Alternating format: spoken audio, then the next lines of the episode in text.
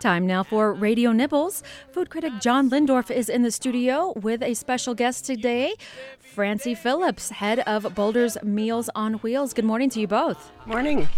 Oh, good morning, Shannon, and uh, good morning, everybody out there in uh, in Boulder and uh, far beyond, uh, gathered around the the big KGNU uh, breakfast table here, and um, you know I, have I've known about uh, Meals on Wheels since I basically since it started, and um, we're going to talk a little bit about what Meals on Wheels does, and also some of the the challenges that mm-hmm. are that are facing the organization.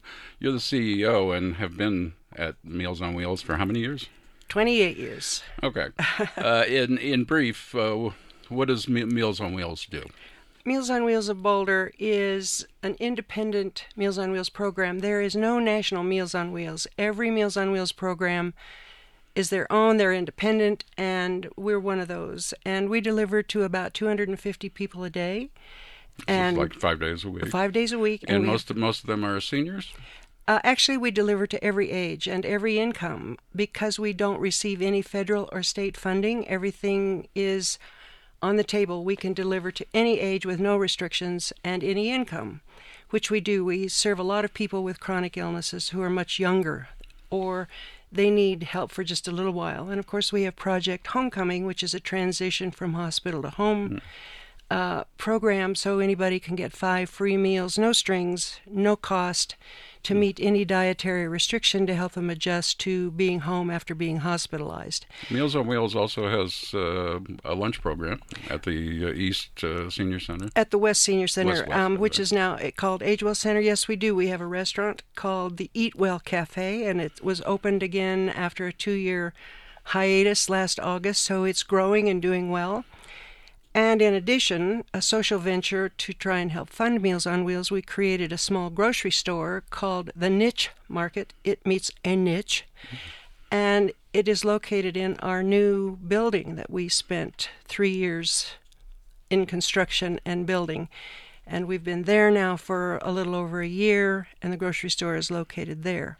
So, you, so you have this major place in the uh, the care and, and feeding of, of of Boulder, and um, it's a it, you know it's a challenging time right now because of the uh, rising price of food. And uh, that uh, I, I, I think you know all of us notice because we grocery shop and buy gas that you know it's gotten much more difficult but in the case of your organization, this is a, a major hit. You were saying your grocery bill had gone up dramatically monthly. It has actually.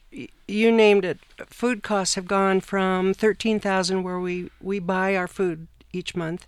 So it was $13,000 at the beginning of the year and it was $30,000 this month. So it's a huge increase in in all of our food costs and in getting the food so and the containers. But, but it's things like uh, chicken. Chicken is has gone up incrementally and any pork or any beef the protein that is such the major part of the meal that we send out has been the greatest increase and the other dilemma is we're having trouble getting some of the things. We plan our menus monthly for the clients, and for instance, getting pork, a certain kind of pork, we could not find at all. And it's just become a challenge now, and it's supply chain and whatever anybody is saying. Right to just get the foods that we need to send out to the clients to meet their dietary restrictions. But you don't you don't charge more.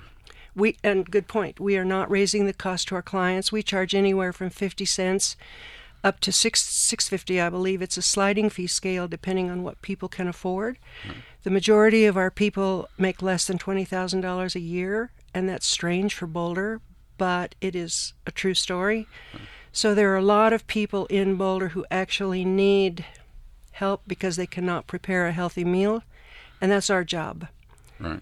And we do use about 125 drivers a week. They and, and these are volunteers. These are all volunteers. And uh, then we we get to gas. Yes, then we, we get to gas. And and you were saying that uh, these are these are volunteers totally, and uh, they are they're they're absorbing the cost of the gas. They are. Not a single driver has asked for any help financially or or to buy gas for their cars. They're just incredibly generous. They do not miss the beat. In fact, for the whole two and a half years of COVID so far, we did not miss one day of delivering meals because every driver or substitute drivers stepped up to the plate. So, where some programs across the country, Meals on Wheels programs, had to stop delivering because they they couldn't or they had too much illness going on, we have been so very lucky to be able to continue to deliver meals every day. And so, how many volunteers does the organization? We have about 400 volunteers who are active. We they do kitchen prep work, they do driving, they help up in the office. Uh, mostly they're drivers, and of course we always need drivers and volunteers if anybody out there is interested. And, and well, let's talk about the ways that the the folks who are listening can uh, help now. Uh, one of them is by volunteering, obviously. Yes. Um, for Meals on Wheels, but um, you're also uh, in need of uh, donations. We really are. We are absorbing the cost difference in the the price increases and with the other challenges, we are not raising the prices as we said to our clients, so we're absorbing that difference. And it is becoming more and more challenging. And in addition, of course, we have a brand new building, and we're working to make that a viable place for people to come. So there's there are big challenges, and we certainly could use donations. And Boulder's been awesome in And, uh, supporting us. As you know, I have uh, kind of a thing about pie, and uh, um, for many years, uh, I've been aware of the the well, you you bake pies and quiches and uh, have them available at the market, but you're also about to have a, uh special July Fourth sale. Thanks for remembering that. We're having a Pie America pie sale, and that starts um, the 27th and runs through the 2nd of July. And pies will be 15% off, so it's a wonderful deal. They're all made from scratch in our in our kitchens, and we invite people to give it a try. They're frozen, ready to bake. And I can I can uh, vouch for their uh, their uh, tastiness. Oh, good. So can I. it's been a challenge. Uh huh. Um, we're going to uh, wrap it up here, but I, I just wanted to uh, thank you uh, for uh, what you do. And um uh, what's the easiest way for people to get in touch with Meals on Wheels of Boulder? I think um, going online to www.mowboulder.org, mowboulder.org, and all the information is on our website and our phone numbers and how to reach me if anybody wants to talk to me directly. And I certainly thank you, John and KGNU, for letting me have this opportunity to tell about our organization. We love it. Great to see you again. We're going to wrap up Radio Nibbles now. And um, I wanted to, uh, of course, uh, in today's, uh, this is a combination. Uh, today's uh, Nibbles in the Boulder Weekly is a, uh, a fun column. And it's also the best thing I've eaten lately. Um, it's, it's about grilled cheese, not not not grilled cheese sandwiches, but cheese you can put on the grill.